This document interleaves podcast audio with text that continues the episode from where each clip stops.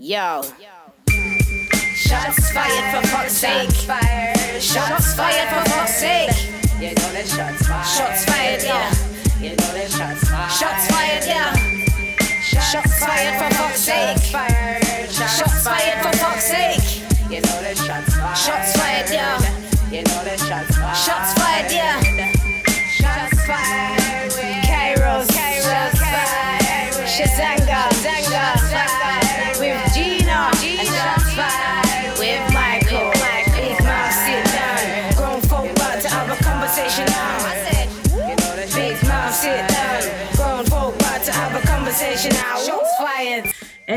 Welcome back to Shots Fired. It's me, G, G Spot MMA, just Gina, whatever you want to call me. We got Michael Morgan. Say what up, Mike.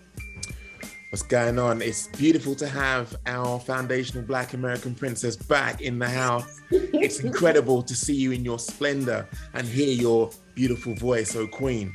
What? Ooh, ooh. That's what's up. and of course, we have Chisanga Malata. Say what up, Chisanga. G, as I said beforehand, before we came in the air, it's great to see your face again. You really light up the room when you're when you're here because it's dark and depressing with Mr. Michael Morgan when it's just the two of us. and Kairos yelling ass. Where is Kairos, by the way? Where is he? He's tardy, but I'm sure he'll uh, he'll, he'll pop in whenever whenever he can, as he occasionally does do when he, when he's late. He just Okay. comes in and brings that energy. So, yeah, I'm, I'm looking forward to chopping it up with you, in particular yourself, G, because it's been a while since we've uh, we've had the privilege. Yes, yes, yes. Well, since everybody's dropping my name and making me feel so special, how about I start the show? Yeah, Sounds like a plan. well, my discussion for today is I think we need to discuss like an obvious trend with the UFC, and that is putting on shitty fight cards after shitty fight card after shitty fight card. And I'm not even going to try to act like, you know, we don't know that this is going on. So, now let's let me give you a couple examples of that. Okay. Norma Dumont versus Aspen Ladd. Okay. Shitty card, shitty main event. In fact, I don't even remember what happened. Okay. So that's one. Uh, number two, Miesha Tate versus Ketlen Vieira. Straight up, that fight to me didn't really mean much. I again, I don't remember what happened, who won. It's just, it's just like that. And last but not least, a pay-per-view event, UFC 270 with main event and co-main event both stellar fights. Okay. We have top notch fighters at high level Francis Ngannou versus Cyril Gane, and then Figgy versus Brandon Moreno. Again, no complaints. However, the rest of the card was a bunch of nobodies that I don't give a fuck about. I think there was about like seven or eight UFC debuts, and of course, the Dana White Contender Series regional pipeline. Unacceptable, unacceptable. And let's not forget, that the price recently just went up, right? It's now 75 bucks. And you're telling me that you want to give us a bunch of rookie debuts in the in um, the contender series pipeline for 75 fucking dollars. Unacceptable. And the problem with this too is that, like I said, it is a trend. They keep fucking doing this. So, with that all being said, tell me your thoughts on abysmal fight cards. Like, am I tripping? How do y'all feel about them? Maybe I'm overreacting. And secondly, Will lackluster pay per view cards and fight nights affect viewership and buys? And I'm gonna start with Chisanga Malata. Let's go. Okay. Yeah. Um, I, I- think I think the uh, the pay per view last month really was uh, was a prime example of, of, of what you said. Uh, strong strong uh, main event, strong co-main event, and then uh, a weak card name name wise. Not not in terms of, of the, the skill the skill sets of, of the fighters. I'm not saying that in any way, sh- shape, or form, but in terms of uh, of name brand and and uh, I, I don't want to say attracting the casual audience because it's just such an easier thing, but uh, names that resonate with those who are not hardcore fan uh, in the, in the hardcore fan base, it was it was very weak. And I think, like you said, I think there were like maybe six or seven UFC debutantes because I remember going through the um, the purses for it, and there was ten thousand dollars like came up like at least six or seven times or what have you. I mean, from a UK perspective, uh, it's not too bad because if you already have the BT Sport package, then all the pay-per-view events are included uh, in, in, in your subscription so you're not paying $75 a, a, hit but if i was an american fan and i had to pay $75 to watch uh, Ngannou versus Gane and uh, Figgy versus Moreno, you know, you're essentially paying $75 for a two card. It's uh, so it's yeah, I'd, I'd be I'd be a bit pissed. I'd be a bit like, and on top of that, you also have to pay the ESPN subscription fee as well. ESPN, you like, and I don't know how much that is off off the top of my head, but it's expensive. And I mean, look, I I, I understand there's uh, logistical problems throughout the throughout the fight card uh, throughout the uh, throughout the year, and you can't have stacked cards up all the time. Sometimes you just gotta get fighters competing on the on on the just competing. Uh, and COVID. Anytime. Yeah. yeah so, but let's go back to the Ngannou Gane card. I mean, you could have gone done something like to to jazz up the card a bit more, like to, to make it worth that seventy five dollars. And I mean, I think I, I can't remember. I think I read somewhere that it might have only done two hundred thousand buys, which right.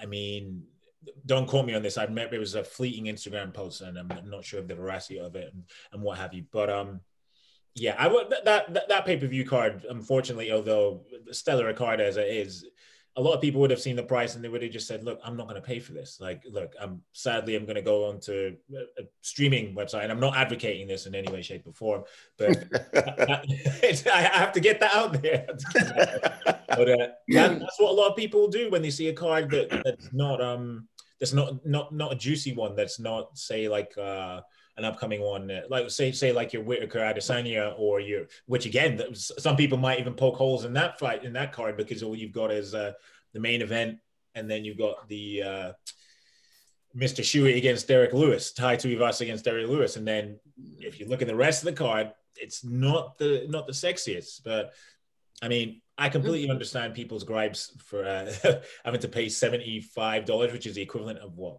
like close to 50 pounds, Mike, I'd probably say, or maybe 55.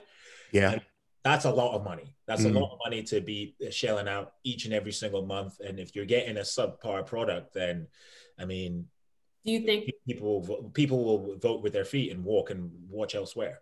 So you think um, viewers might like buy it less, or you think it'll affect viewership? Oh, hundred percent, def, def, def, definitely, yeah. If if it's if it becomes a, a repeat pattern, like as, as I said, sometimes things don't pan out, fights fall out, and and what have mm. you. And I, I, I give them slack where slack is needed, but you can't charge 75 bucks for, for that first pay-per-view card of the year with so many debuts. You just can't do it. Like, and I mean, I don't know. Well, it, obviously we're still in this pandemic world, so uh, wages aren't being inflated and what have you. It'd be okay if the price hike was uh, equal to uh, wages going up or what have you in, in general right. could afford it but that's not i don't know if that's necessarily the case in the united states so i mean yeah they better be careful they better be careful otherwise people are going to be going on to I, I was going to name a stream. it's just stream right there. So I'll be highly unprofessional. Don't do Brendan Schaub, please. Like, yeah. didn't he name a stream and get it shut down? I don't want to be that guy. I don't want to be that guy. I'm going to pass on to Mr. Michael Morgan because I, I have a feeling he might concur with my uh, with my thoughts on this. You know something? I slightly oh. would like to beg to differ. Because if you remember the Benny King song, I really do feel that we've been spoiled. because when you look at the boxing model, when you look at what we are given served up by Eddie Hearn, Frank Warren, and you know the big promoters it's guff guff guff guff guff until we get to the main event. And we are being charged for that privilege almost as though all you are paying for is the main event and that's it. With the UFC come on come on. In the words of Benny King we have been spoiled. This is us to a T. We've not known, we've not appreciated, we've not actually comprehended how much the UFC, Bellator, regardless of what promotion, put into these fight cards, stacking them from bottom to top. And that isn't the boxing model. And like I keep saying, we need to appreciate that. We need to celebrate that. And we need to be mindful of what the alternative is. Because if it's the boxing model, and remember that the boxing model is what a lot of people base their sports and the way in which they judge and the way in which they they uh, score around the boxing model. Let's just imagine if they took it to the nth degree and went down that model in terms of serving up fight cards, would be fucked. So we also need to be mindful of the fact that look, let's just cut to the chase. We all know on our timeline that the people who are paying for pay per view, the people who are spending money, whether they be in the UK or whether they be in the US, are on the wane, on the decline. There are in smaller numbers than they were quite a few years ago. And the way that I look at it is this I really do feel I, I, I, I can see that this is where things are going because we've seen it go down this path since um, the contender series has been exalted to this uh, status of um, feeder for the UFC um, in, in general. I think we're going to see more of this. We are going to see more of this type of pedigree in terms of fight card. We're going to see more of this draw on talent because it's cheaper. And we're going to see more in the way of price rises. It's not going down, it's going up. Now, Dana might try and gaslight us into thinking that he doesn't have a say, he doesn't have um, a fight or a way of actually registering with the higher ups that, look, this isn't the way to go. I call bullshit on that because the way that I look at it is he's an integral part of the brand. And in terms of voices, in terms of strategizing, and in terms of rollout, I think that he's got his hand in every single um, discussion that's going on, top to bottom, whether it be seen as solely the response responsibility of ESPN. So, G, I hear your lamentations, but be mindful, we don't know how good we've got it. Also, in terms of pricing, come on, how many of us, how many of us, I know I am, I'm paying, but I know many people on my timeline, and I would say the majority of my timeline ain't paying for this shit. Mike, you don't think, I, was, I was about to say, I'm, cracking up even saying this.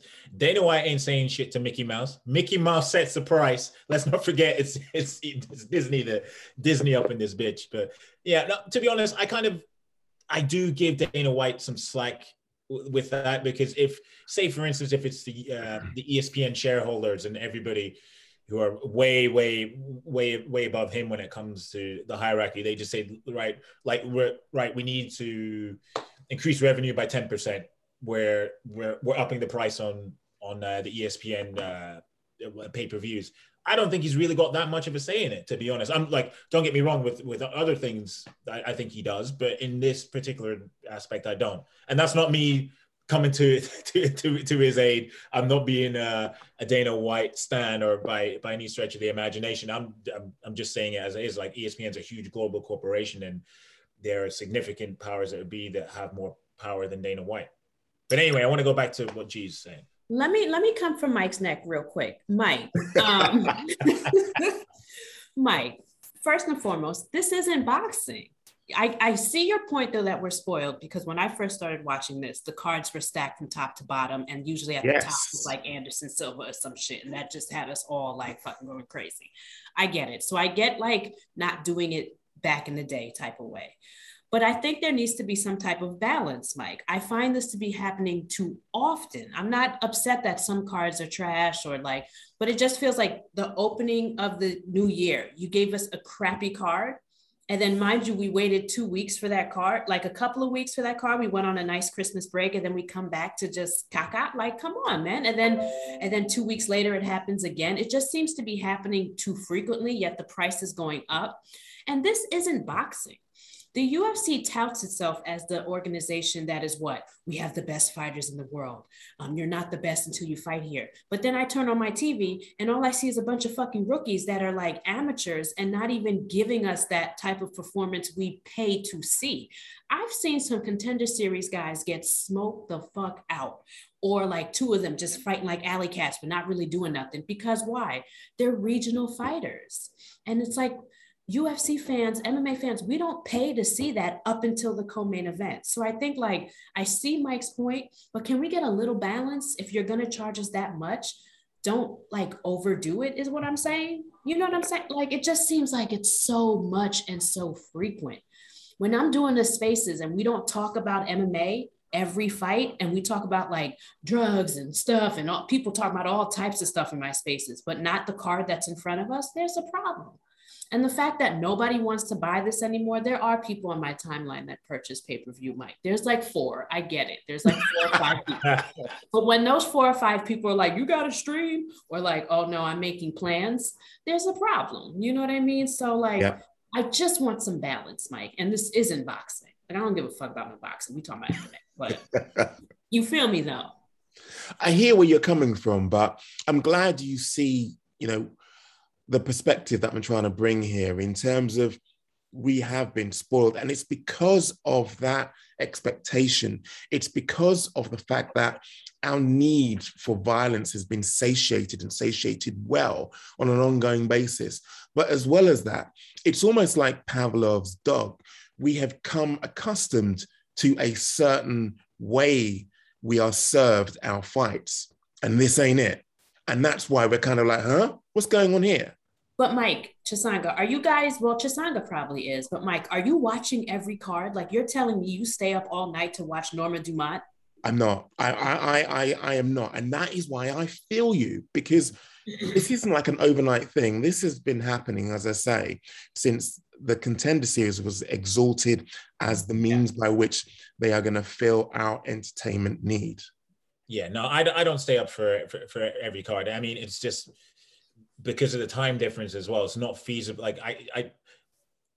I, I can't mess up my sleep pattern every single weekend for every for, for Mm. every single Yeah. card. It's it's just it's just not feasible. I mean, I know people will say, "Well, you're and you're not really being a, a serious fan or whatever." No, I catch up with everything. Yeah, Like I, I put it on the, the following morning when I go for a run or or, or what have you. But yeah, you, you can be a serious fan, sleep through the night, and wake up, avoid spoilers. And oh, exactly, and- yeah, Yeah. I can't stand. It's like grow up when people say that. I, I, I'm watching these fights in normal time, and if I want to go to bed early and watch that shit on ESPN the next day, I am, and I'm still a hardcore fan. But I mm-hmm. just, you know, I hear Mike's point, but I'm just like, are y'all enjoying these cards? Because I'm not, and in my Twitter Spaces, we're not even talking about them. So Yeah. it seems to be the start of a red flag. I would be nice if Dana noticed like viewership went down, but I doubt it. And he doesn't care. And he's just going to continue to do this because they are saving a shit ton of money. And also, and also fulfilling the ESPN contract. That I understand as well. ESPN probably showed up and was like, we need this many cards. And the Dana White Contender Series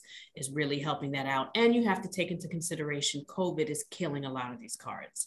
Don't forget UFC 270. My main event was canceled. Topuria versus um, yeah. Ev- Evloev, my two favorite prospects. I mean, I was heartbroken, but you can't blame Dana. You can't blame anybody. It's the way of the world. It was the variant. So, Mm. No, no, no, no, that's that, that's very true.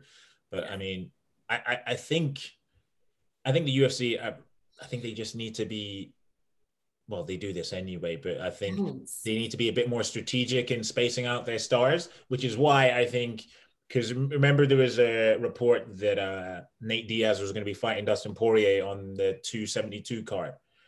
And I think that's probably why they haven't put that on, on there because maybe they realize that, okay, the cards so far haven't been as as uh, to, to our liking. Yeah. We're, we're not necessarily going to stack the deck. Let let's let's spread out the love and, and, and what have you. But I, I I don't know. Maybe that's that, that that's one reason. But yeah, it, it I, I can see why people are concerned that it's kind of going towards the um the, the boxing model which Mike cited, where you have fights that aren't really that the fans aren't really interested in, but um but and, and then they just come in for like the the co-main event and main event. We're not at that stage yet. I think we're quite a way away from the, from that stage. But yeah. it's not long until we get onto that slippery slope, and then subsequently viewing figures and and what have you will will be affected. Oh man, I, I hope you're not right, but I think we ran through my segment. Who wants to be next? Well, I'll I'll go I'll go next. Um, last week I spoke to Jon Jones's advisor, former Golden Boys Promotions uh, CEO Richard Schaefer, and somebody who's actually a good good pal with uh, UFC President Dana White. They have a very good uh, relationship. As you uh, will know, because you you follow me all the all the time, and oh, you guys, I'm, I'm sure you you subscribe to my tweets, which which which uh, I'm living in dreamland. If I, I think anybody does that, uh, as you know, uh, Schaefer told me that he met the UFC. Well, he was going to meet the UFC uh, last weekend, and obviously he must have uh, met them this weekend to discuss Jon's return to the heavyweight division, possible fight with Francis Ngannou if Francis uh, is fit at the end, of, well, at some point this year, and potentially an interim title fight with Stipe Miocic. Contrary to what I saw some people reporting, I didn't say an interim fight was in the works. It was discussing the possibility of it, considering Francis Ngannou's potential layoff. Now, what I want to know is are people after nearly two years, it's two years this month actually, uh, I can't remember the date. Are people after two years still interested in the heavyweight return of Jon Jones? Like, like regardless of his um, his two failed drug tests, which he was actually exonerated for from USADA. A lot of people uh, failed to mention that in the Jon Jones narrative. He is arguably one of the, if not the greatest mixed martial artist of all time. Now, they say what, what's the old saying? That absence makes the heart go fonder. Has that been the case with jon jones? Are people excited to see him fight at heavyweight? And i'm going to go with the podcast heavyweight og mr worldcast mike morgan to begin with. Well thank you my man. Um, I, I i i'm just bowled over by that title no one's ever called me the podcast heavyweight before anyway i'll try and represent with this uh, knockout blow i think people are I think people cannot wait for Jon Jones to get back in the cage. I tell you why. There's an old adage in PR there is no such thing as bad news or a bad story.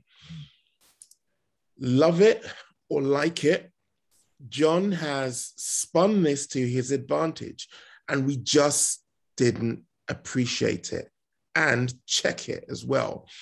The way in which he's been conducting himself is he's kept himself relevant in the news, good or bad, by inserting himself just like another um, well versed or someone who is well versed in PR person does, and that is Conor McGregor. But it hasn't been checked as deeply as it should. And that is, he's kept himself in our consciousness, whether for good or for bad. So people are anticipating his return. People want to see him get knocked out. This wife beater, this gaslighter, this bully. They want to see him get his comeuppance. But also for those people who, for me, can only be misogynists, who have looked past that, who want to see the return of, for them, the greatest of all time. Again, he's winning. He's kept himself in their consciousness too.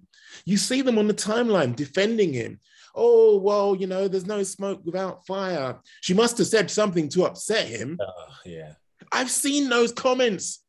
And it's those people who will be anticipating his return. So, on the one hand, you've got, I want to see this guy knocked to Wakanda.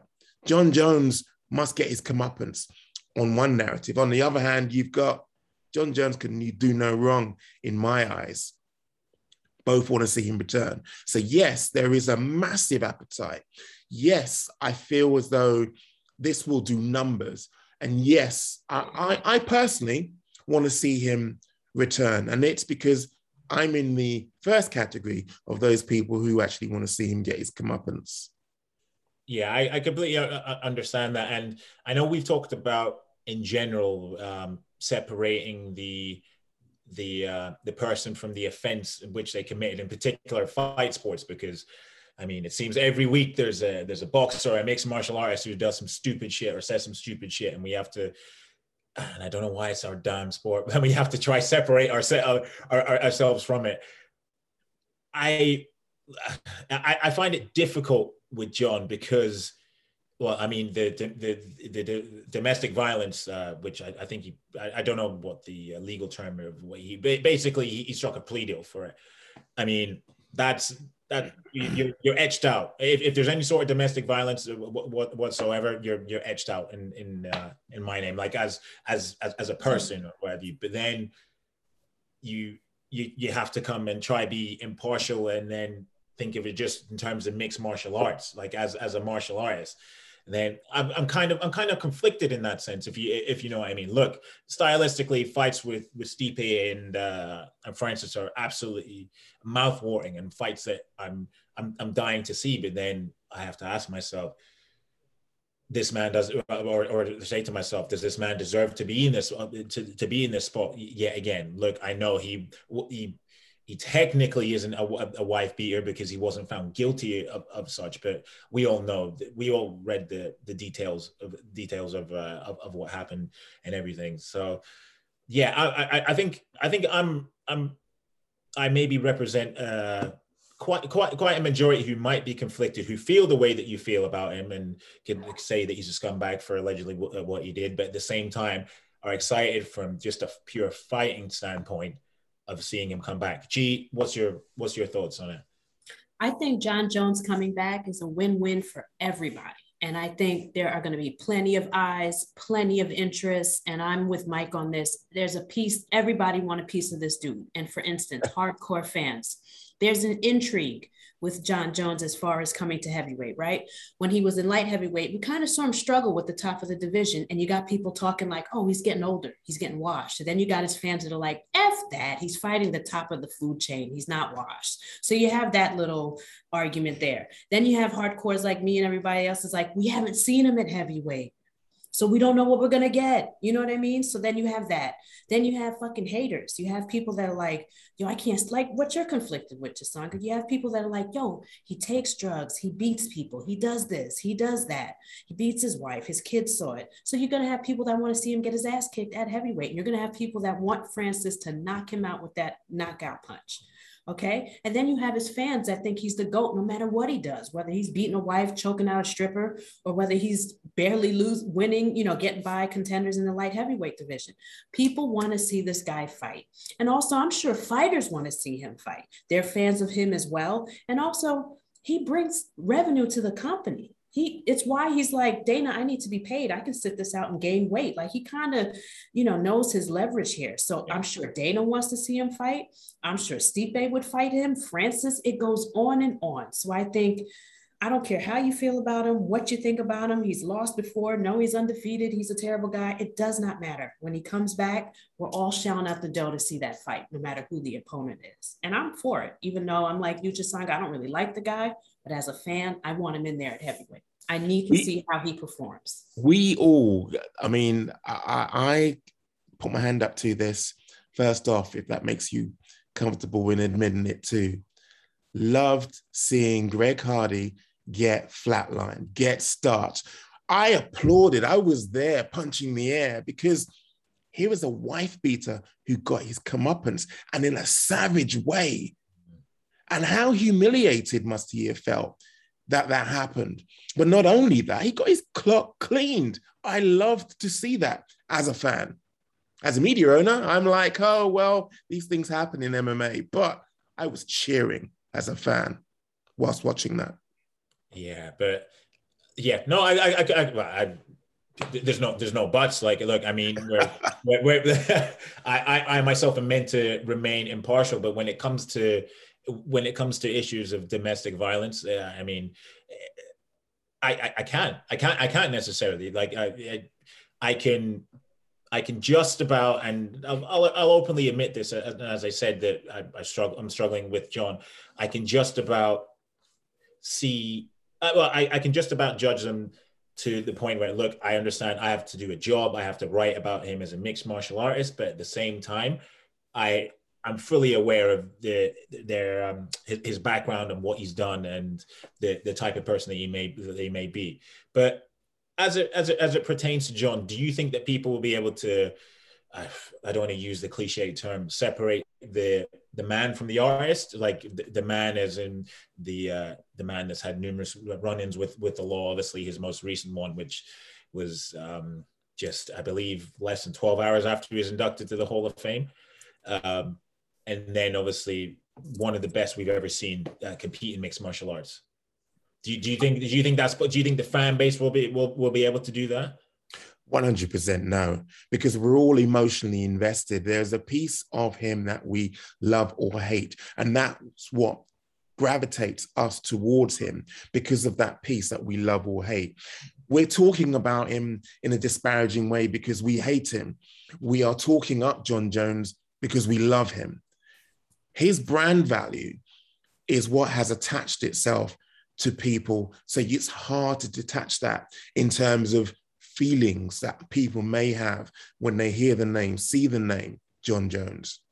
I mean, who would have thought? Like, uh, remember before he uh, before he fought Shogun that like he he uh, didn't didn't he uh, manhandle a robber just like hours before the fight? Yeah, I mean, it's literally the complete. He's at the complete opposite end of the spectrum since that. Like, it's it's crazy, man. But uh, gee, what's what's what's your final thoughts on it? Do you think the fan base will be able to to separate the man from the uh, from the fighter and is it is it right to do that are, are people right to do that uh, yeah, I think the fans are going to be able to do that because we all tune in to see violence and see people fight, you know. And, and I hate to say it myself, I do it. And there are some egregious things fighters have said and done, but yeah. yet when they're in the cage, I, I tune in. But here's let me throw a curveball real quick. You know what I think fans should be concerned with? whether he makes it in the heavyweight cage due to his behavior. Yeah. You know what I mean? Like I in, I don't think we need to worry about it sounds like he's making his way back to the cage. I'm sure Dana is going to pay him a little bit more. They're going to settle on something just like Masvidal did. I'm starting to become a bit optimistic with him returning. I really am. Especially cuz I think he watched that fight with Francis and was like, "Yo, I can kill them all." So I think he's got like a little fire lit up inside of him, but I think we need to be worried about him just kind of not fucking it up as far as illicit behavior, alcohol and drugs. You know, I think that's what like we really need to be discussing is that if he comes back, is he gonna fuck it up and, and hurt our feelings again?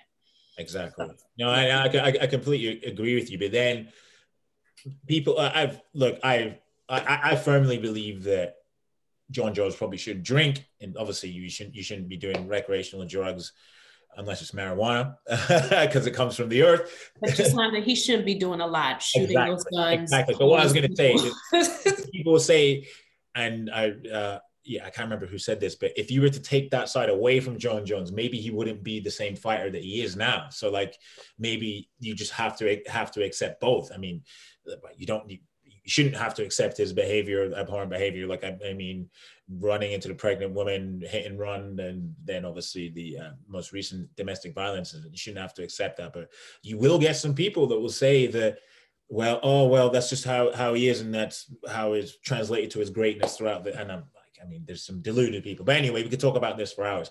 Onto the matchup itself, a potential matchup with uh, Mr. Franny Ngannou to to steal Mike's uh, uh, moniker for Francis and Ngannou.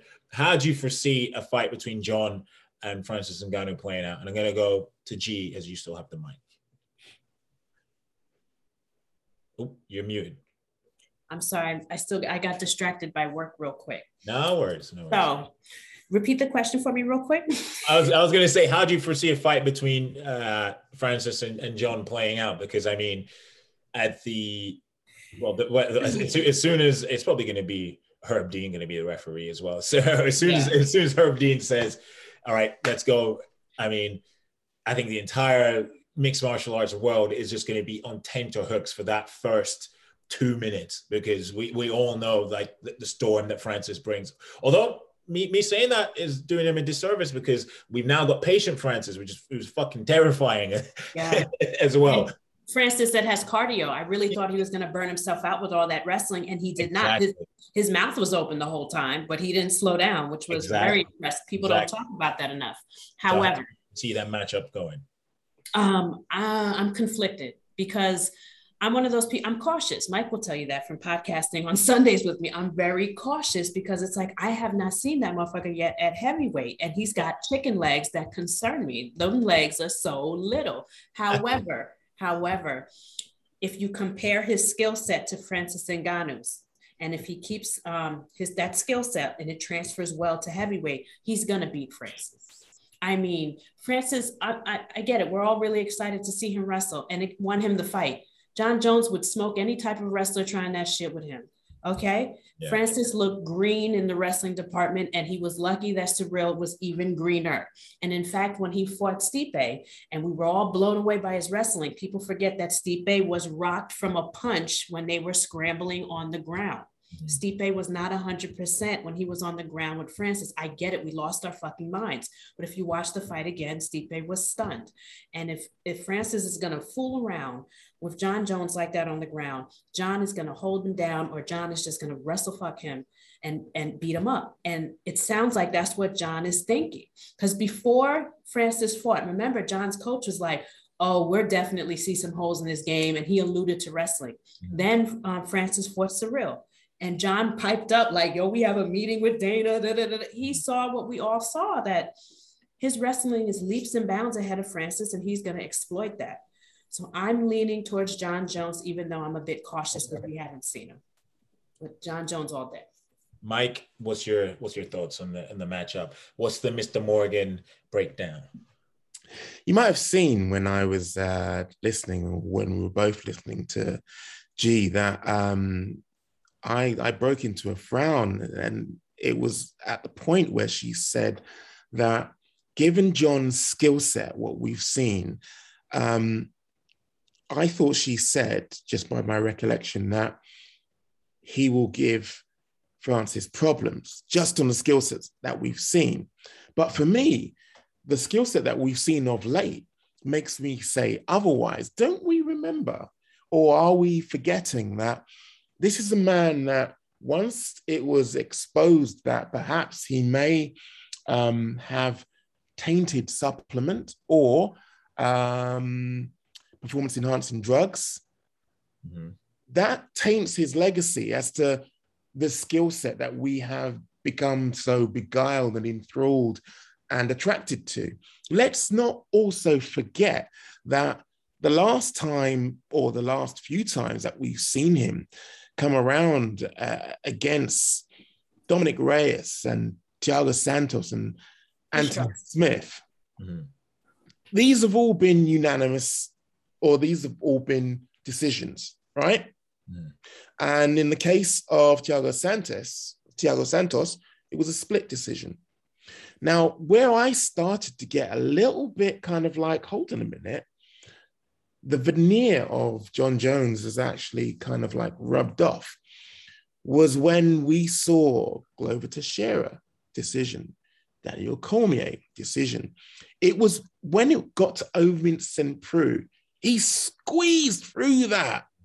I don't care what anybody says. I don't know how that was a unanimous decision. But do you see where I'm coming from here? The the romanticized view of Jon Jones, which I have to say have of him, is the killer Jon Jones, who we saw at the beginning of his career. The panther, as it were, the animal, the person who dominated his opponent to the extent where even earlier on, people were seeing shades of, you know, the greatest Mhm. in him, even in those early forays in the cage. I think that Francis, especially patient Francis that we've seen, you're right to call him that, Chisanga, because that came from left field. No one saw that coming Yeah. will give him problems. And it's because of his recent performances that I'm saying that. I have not been impressed with post USADA um, Jon Jones. I have not been impressed in the slightest with his performance at all. You're forgetting the Gus fight. He beat Alexander Gustafsson down during that time. He Like, beat that, us that was a that was a dominant, dominant display. Like with wrestling and ground and pound. yeah, with wrestling ground, like it was like, oh yeah, you thought you thought you did well, and you thought that you had a claim to beating me all those years ago. Have some Mhm. of this, like Mhm. so. I mean, yeah, I, I, I mean, it's completely, completely valid. Your your sentiments completely valid, and, and I'm sure a lot of other people hold that. But uh, I think for Jon to to truly to shake that off, to shake um, or to remove the asterisks to a certain extent, he he would he would need an emphatic stoppage victory. Like if he was if, say if he was to head kick Francis Ngannou with the same switch kick that he caught Daniel Cormier with and finish him off, then I think a lot of people would just be like, all right, like and, and provided he returned clean draw tests afterwards as well, Mm. as well, which is something we have to say. Like I'm, I'm not saying this to uh, d- d- uh, detract in in any way, shape, or form. It's something you have to you have to say. Um, yeah, uh, if he was to do that, then I think that would remove the cloud that that's uh, that that's around him. But at this moment in time, I think you're you're you're uh, it's completely valid for you to to, to hold that. And funny story about uh, about Jon Jones. I was actually when he tested positive after beating Daniel Cormier. I was in a nightclub in Ibiza at the at the time, so I was not the most uh, I was not the most sober of uh, of, of, of of men at the time and uh, yeah, I had to I had to file a breaking story because I was the only one that had any knowledge of this. And this and this news broke at what time? Like maybe three or four a.m. in Ibiza, so maybe like three Wow. a.m. I was writing it on my phone. The music was going, and I was. It was Liddy. I, I- I was lit. I was I was absolutely lit because um well actually that that night as well that night as well I actually um I bumped into into Jake Shields and this guy this like big bodybuilder guy was like trying to like I- I think he barged past him and then he was like oh what's up motherfucker and I was just like dude you don't want to do this I was just like you you, you don't You're going to sleep. Yeah. yeah, I, I was yeah, I was about to say, dude, you don't you're gonna you're gonna end up being one of these guys that uh, you know you see those videos of the big guys with the big muscles. You think, all right, I'm gonna fuck this motherfucker up, and then they actually get their ass served to them. Yeah. Like, dude, you don't you don't you don't want to be like that. But um, anyway, let's move on because we have uh, more pressing stuff to talk about, Mike, and it's the first of the month, and you're gonna tell us about what month this is. It's a very important month in the uh, Black calendar, and it is, of course, Black History Month. Now, I've got to admit that we have a wealth of athletes to pull on, not just in the UFC, but in Bellator, ONE FC, you name it, across the board that we can actually pull from in terms of those who have, through their very, I suppose, impact, presence, the way in which they have made an impression on the actual scene, the MMA scene. We have so many deserving people who we could actually choose from, who could actually come under the moniker of most valuable person. And I say in that criteria to say this that regardless of what promotion that you want to center on, there are deserving individuals out there who have made massive strides to either influence those watching the sport, Mhm. to actually influence the sport itself in terms of things like fighter pay, becoming more of a voice for those athletes to come after them or who exist in the sphere at the moment. And for me, I want to bring this to the table because I want to talk about most valuable person from our own perspectives. Now, it being Black History Month, I want to recognize athletes who come under this banner. And for me, as we're talking about Black History Month and we're talking about most valuable person, there's only one person from where I'm sat that kind of fills, I suppose, that title, and that will be Michael Chandler. For me, this man, I thought you almost. You almost, said that. You said that so dead ass serious. You're holding my breath like, who could it be? And like, it's such an introduction, and then you say that. Oh my god. Okay. All right. I'm, of course, talking about Anderson Silva. For me, this Brazilian mixed martial artist Thank God. um, has had the longest reign, longest title reign in UFC history. Um, from memory, uh, it was 2,457 days. It started in 2006, ended in 2013.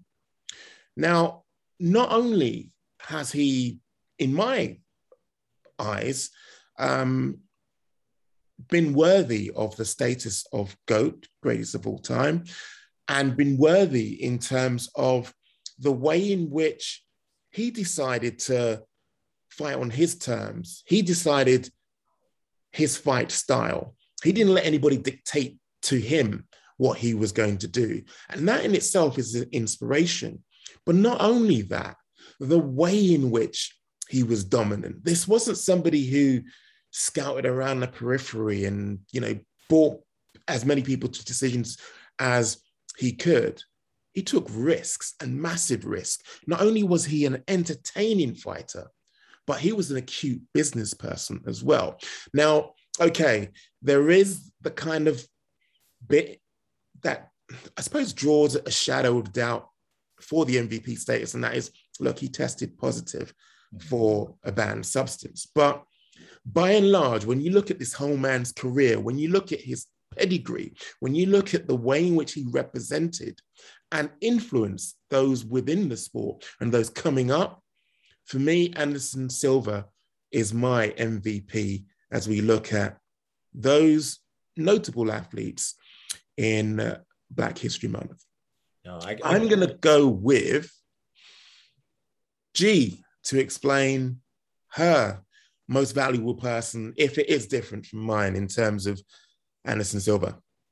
Yes, I'm going to go with Usman because not only do I think he has some really admirable MMA accomplishments as far as this year, I am I'm just loving the fact of how he conducts himself. He is a and, and people need to see this of black athletes okay i love that derrick lewis is funny but sometimes i do think he's ignorant and it kind of feeds right into what you know pe- white people and racist people want to see of african americans you know it's it's they want to see that but what i like about usman is that he's beautifully dressed he articulates himself in a way that is just outstanding. He is a family man. He is a business professional. He never misses weight. After he beat Colby for the first time, he brought us together after that post fight speech. He's also a really good athlete. He's winning, he's a dominant champ.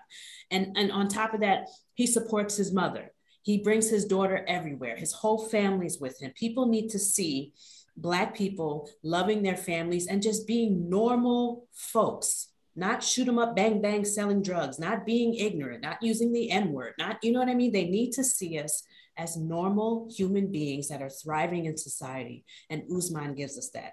Now, I do have one gripe with him, but I, there's a way that I can smooth out this gripe. There have been talks of him being MAGA, which is very disappointing because those values don't really add up with what I'm saying about African History Month and heritage and whatnot. However, if he is, he has the wherewithal to kind of keep that in the shadows and get us to focus on his accomplishments and his family and how positive he is. He's not out there making a dumbass of himself like Masvidal, and we really don't know for sure if this is confirmed. Yeah. And I like that this is a mystery that we just can't solve. And I think it trumps, I think how he acts and how he trains and how dedicated he is to his family. And also, let's not for- forget, Black people supporting Black people is exactly what we need. Who was in um, Francis Ngannou's corner? Usman. When when Usman's brother fought in the PFL. Who was in his corner? Usman. When, when Izzy and him are good friends, they all support each other. That is Black people supporting Black people. We need more of that. We need to see more of that. And Usman is doing it. He is my nominee for Black Athlete African American History Month, whatever this is of the month, of, of the year, the month. Usman's got it. Chisanga, who you got? both of you guys took my one and two, man. Like literally, you you stole you stole my my my my, my one and two, man. I'd be hard pressed to to, to have a third one in the. In, oh man, I'm gonna have to rack my brains. But okay, while I do that, I want I want to touch on on uh, the the legends who, who you who you mentioned there. Anderson Silva. Look, I mean, he made many many uh, mixed martial arts fans, current mixed martial arts fans, fall in love with the sport with his style, his style, his soft spokenness, and um, the respect the most most and foremost the respect that he showed to his opponents, and he showed he showed the the Bushido code, the true martial arts, uh, the true martial arts code, and I mean the the the, the way I, I, in fact I've never I I probably say I've only been maybe maybe when I'm interviewing people been starstruck once or twice, and the first time was Anderson Silva at UFC London, and then the second time was George St. Pierre. But Anderson just had this this this aura about him, which I, he, still has to this day. Like you still like the way in which we eulogize and we exalt him is is, is, is a testament to that. And Yeah, Mike, you, you mentioned the fact that he he tested positive, but I kind of give him a slide on it because I, I think he what he's uh, the the first the first drug test he tested I think it was medicine that or sleep medicine that he got prescribed from from a doctor and like it was a doctor who fucked up or I, I can't I can't remember if I'm not saying this is definitively true. And also like Anderson competed during the wild wild west of, uh, of, mixed mixed martial arts. So, like, I mean, he's probably fought people that have been absolutely juiced to the gills and, and what have you. Oh, you, you're raising your hand. Why are you interrupting? Because you're glossing over one of the most lamest excuses for having a tainted supplement in your bloodstream, in that he got a pill for erectile dysfunction from one of his friends and not his doctor. Now, was it, was it his friend? Oh, I mean, I can't, I can't remember. We get, we're gonna have to, we're gonna have to look this up midway through. Like, uh, we, we are going to have to look this up because from memory, it was not from his doctor. It was not doctor prescribed. Okay, all right, all right. Let's let's okay. We got we got to see. We got to see the shit. Right. No, um, the the worst one ever was kangaroo meat. That's the worst one ever.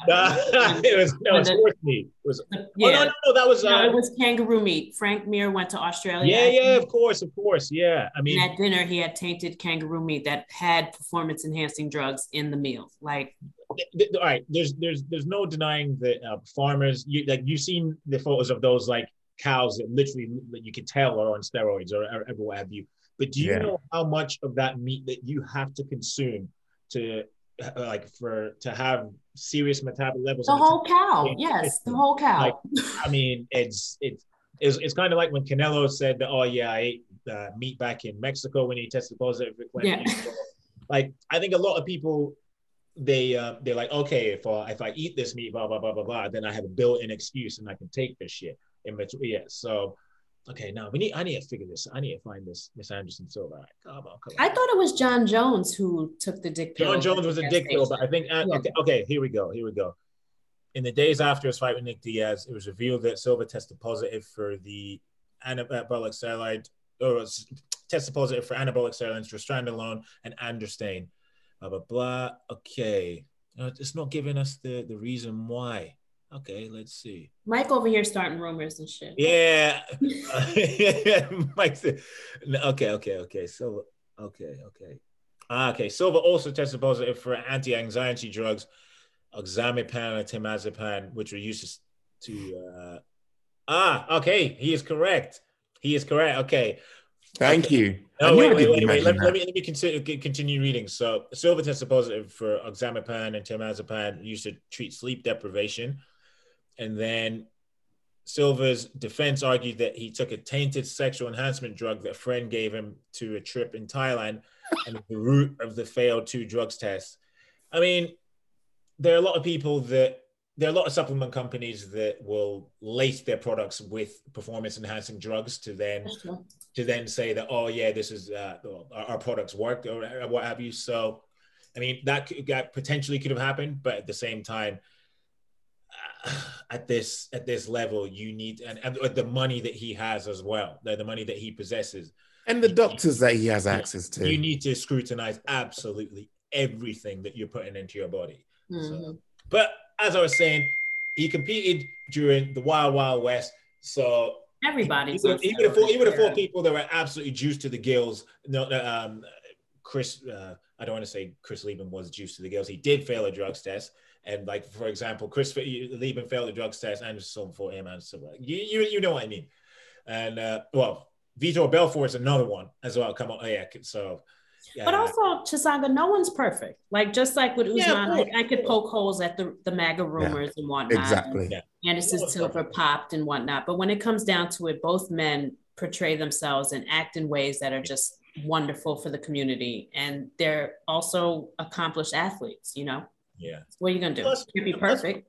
Plus, yeah. Plus, you, you, like you you, you mentioned uh, the MAGA with Usman. I'm glad you mentioned it as well. I mean, other than him, that one opportunity, like that one time where he went to the event where Trump was, and then Trump eh, beckoned him on stage, we haven't seen any any evidence to, to, to prove that he that that that's his that's his true philosophy. So part of me thinks that maybe part of me thinks that maybe he just used that as a photo opportunity and also like, to to grow his following uh, and to also troll Colby Covington. And I mean, Right.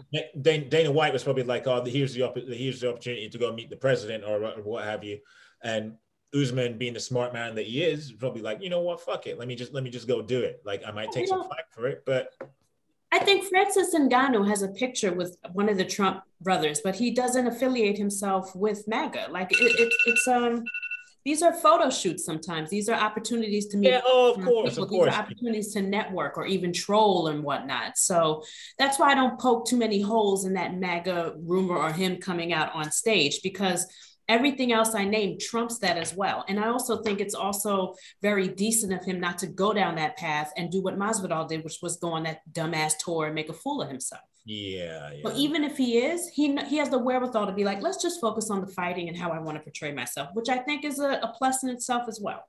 Yeah, and You if we're talking about Black History Month, we need to talk about um, the UFC's plans to to celebrate Black History Month and got a press release uh, just maybe three hours ago, actually, which is quite fitting with your with your topic, Mike.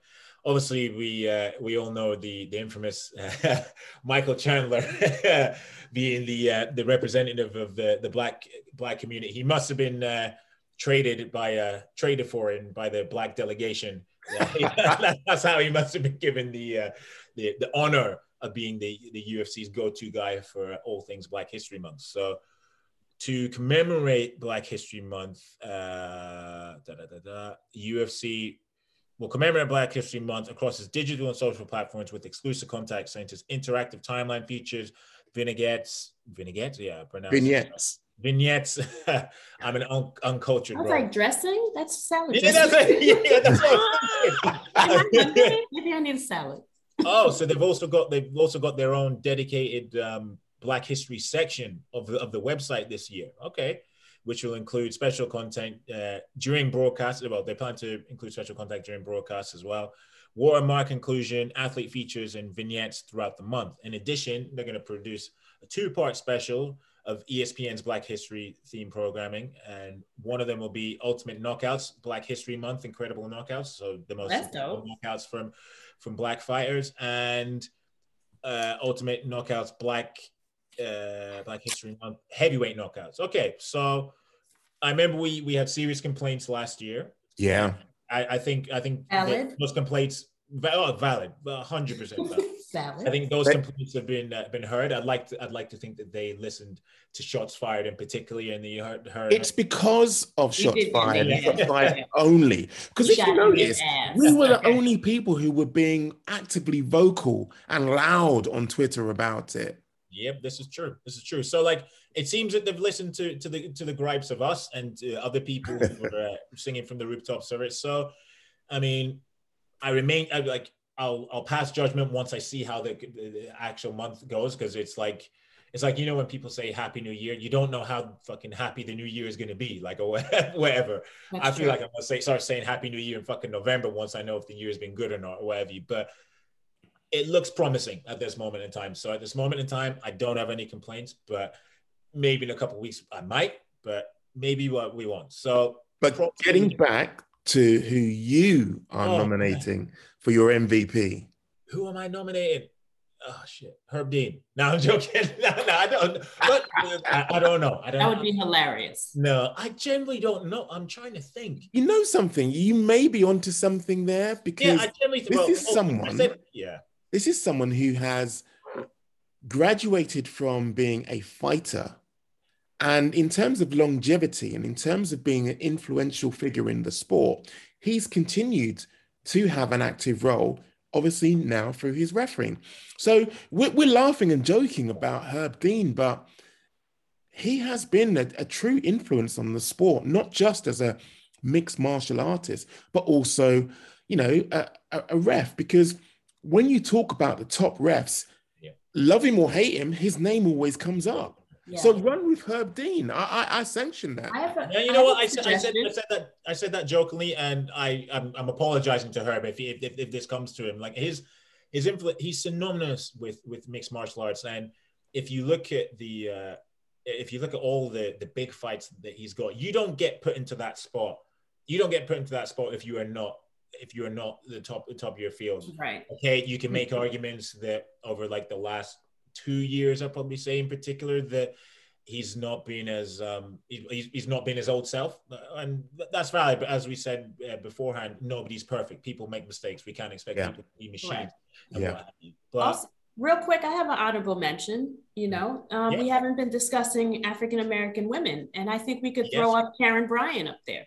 She's Yes. consistent, she's Indeed. knowledgeable, and I don't see too many people having issues with her. She's got a great podcast right now with um, Angela Hill, another African American woman, which I think is dope. Two African American women in the sport, bouncing ideas off of each other, making us laugh, and, and having a podcast. And not for nothing, she is consistent. You don't go on the timeline and see people upset with her the way people get upset with Herb Dean.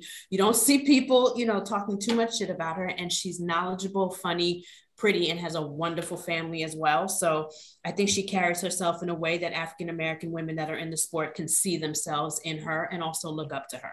So I think that's worth an honorable mention because we have only been discussing men. no of course And yeah the- she's the- out there and needs to be acknowledged as well. Yeah.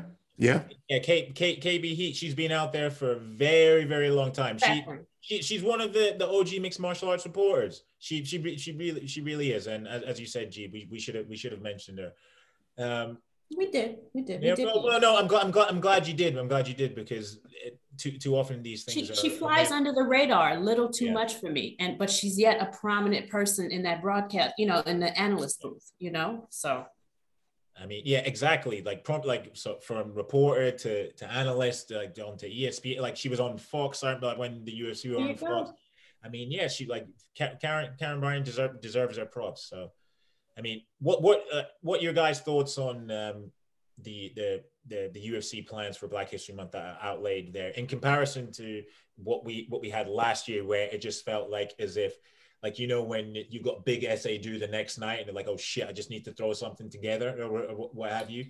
I, it sounds good but i don't trust them. Watch black knockouts be white people knocking out black fighters or some shit. You know what i mean? Like i don't trust them. I'll wait till i'll see it but from what i'm hearing it sounds like an improvement but i gotta see it because i have ptsd from michael chandler being the you know the black guy that they wanted to feature for last Yeah. year. But you know sounds good though yeah you know with with michael chandler like i can you imagine what his face must have been like when they were like okay mike we need you to do a sit down piece with us where we're going to come to come to your house and film oh yeah well, what's it about what's it about see you at the top what's it about uh, black history month I don't I don't think he I don't think so. I think he was right on board. I think it just went right over his head and was like, No, that's great. yeah, maybe I maybe. got a black kid. This is perfect. Make it about me. You know, I, I have a feeling that's what happened. But who Uh, knows? See- I don't know the guy. I, I'm glad that they, they have stepped up this year because last year was as low as it could have ever gone. But I still feel there is an element missing in terms of the money that this corporation makes. Why not invest in the Black community? Why not have a, a, a, a, an initiative which they are responsible for? I've filmed in the past behind the scenes of the UFC as they've gone into hospitals and helped underprivileged kids, helped sick kids. And I've also filmed where they've gone into um, underprivileged areas in the UK and helped underprivileged children in um, boxing gyms. Yeah. Left them a ton of goods in terms of boxing gloves, boxing pads, help them out. Why not do something like that? That would be the next logical step, and uh, that's something that I hope hope to uh, hope to see. But you know, you know, t- t- oh, I was about to say times are hard. They're hiking up the prices of pay per views, man. Obviously, yeah. All right, before before before we go, what do you make of Jake Paul saying he's laying the foundations for a fighters union? And that was my best trying to channel Kairos there. It was absolutely horrible. I, I I'm sorry, people. If you tuned in for Kairos, that was a lame ass attempt. That that was horrible. I, I've got to admit.